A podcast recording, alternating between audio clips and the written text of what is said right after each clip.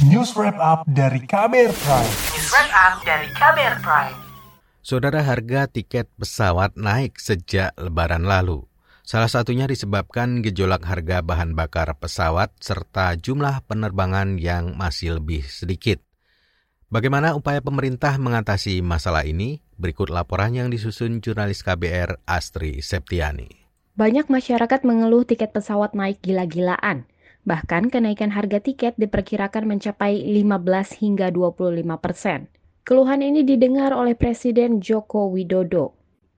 Lapangan yang saya dengar juga keluhan, Pak, harga tiket pesawat Pak tinggi. Udah langsung saya reaksi, Pak Menteri Perhubungan, Pak Perintah, segera ini diselesaikan. Garuda, Menteri BUMN juga saya sampaikan, segera tambah pesawatnya agar harga bisa kembali pada keadaan normal. Meskipun itu tidak mudah karena harga aftur internasional juga tinggi. Presiden Joko Widodo memerintahkan Menteri Perhubungan Budi Karya Sumadi dan Menteri BUMN Erick Thohir agar segera mengendalikan harga tiket pesawat yang tinggi. Ia khawatir mahalnya harga tiket pesawat dapat berpengaruh terhadap inflasi. Menteri Perhubungan Budi Karya Sumadi menyebut ada sejumlah upaya yang bisa dilakukan kementeriannya untuk menstabilkan harga tiket pesawat yang tinggi. Salah satunya dengan meminta diskon harga tiket kepada maskapai. Ada tiga hal yang pokok yang kita akan lakukan. Yang pertama adalah bagaimana kita minta kepada seluruh stakeholder terutama pada airline untuk melakukan upaya-upaya tidak membuat tarif itu tinggi, harga lebih murah, memberikan diskon, eh, memberikan ruang-ruang efisiensi dan sebagainya. Upaya kedua, kata Menteri Perhubungan, adalah meminta pemerintah daerah, maskapai, dan penumpang untuk memaksimalkan waktu-waktu tertentu untuk mendapatkan promo tiket murah. Lalu upaya ketiga adalah menurunkan atau menghilangkan pajak pertambahan nilai atau PPN aftur menjadi 5 persen. Hal ini tidak terlepas dari dampak kenaikan harga aftur yang membebani maskapai. Usulan pengurangan atau penghilangan pajak aftur ini didukung Menteri Pariwisata dan Ekonomi Kreatif Sandiaga Uno. Apalagi menurut Sandiaga, selama dua tahun ini maskapai penerbangan mendapat tekanan berat akibat pandemi COVID-19. Ini kita harapkan akan memberikan suatu uh, pendekatan yang win-win ya, bahwa airline-nya tidak dibebani karena baru saja dua tahun ditimpa oleh pandemi. Jadi airline-nya diberikan keringanan dari segi pajak aftur. Hmm. Uh, karena itu juga salah satu yang uh, menjadi komponen cost yang sangat tinggi. Yang kedua adalah uh, mengenai block seat. Jika mereka bisa memberikan kepastian dari jumlah seat yang akan dipakai, ini akan memberikan uh, dampak yang sangat signifikan kepada penerbangan untuk menghitung kosnya berapa.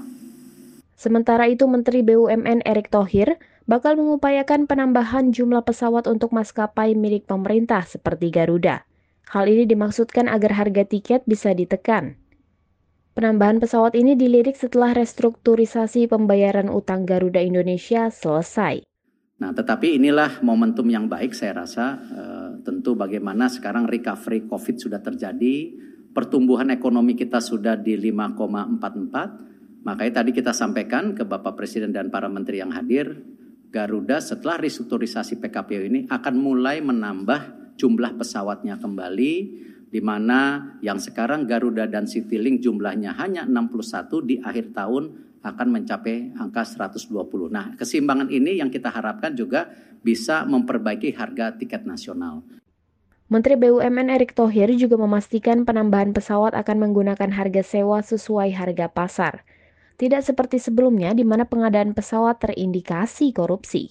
Di sisi lain, pengamat ekonomi mewanti-wanti pemerintah agar serius mengendalikan harga tiket pesawat. Ekonom dari Kor Indonesia Yusuf Rendi mengatakan, kenaikan tarif transportasi termasuk tiket pesawat maupun ojek online akan memicu peningkatan inflasi. Yusuf Rendi mengatakan, kenaikan tarif transportasi akan sangat berpengaruh di kota-kota besar, sehingga bakal berdampak pada inflasi nasional. Hanya saja uh, yang uh, saya khawatirkan adalah efek domino ketika misalnya tarif ini uh, terjadi dan ini berbarengan ya dengan tarif uh, tadi juga disinggung uh, apa uh, hubungan tarif transportasi untuk pesawat misalnya. Ini kan akan semakin menambah uh, tekanan ya terhadap uh, kenaikan inflasi yang pada saat ini sebenarnya sudah berada pada level yang relatif masih uh, cukup tinggi gitu. Demikian laporan khas KBR, saya Astri Septiani. Kamu baru saja mendengarkan news wrap up dari KBR Prime. Dengarkan terus kbrprime.id, podcast for curious minds.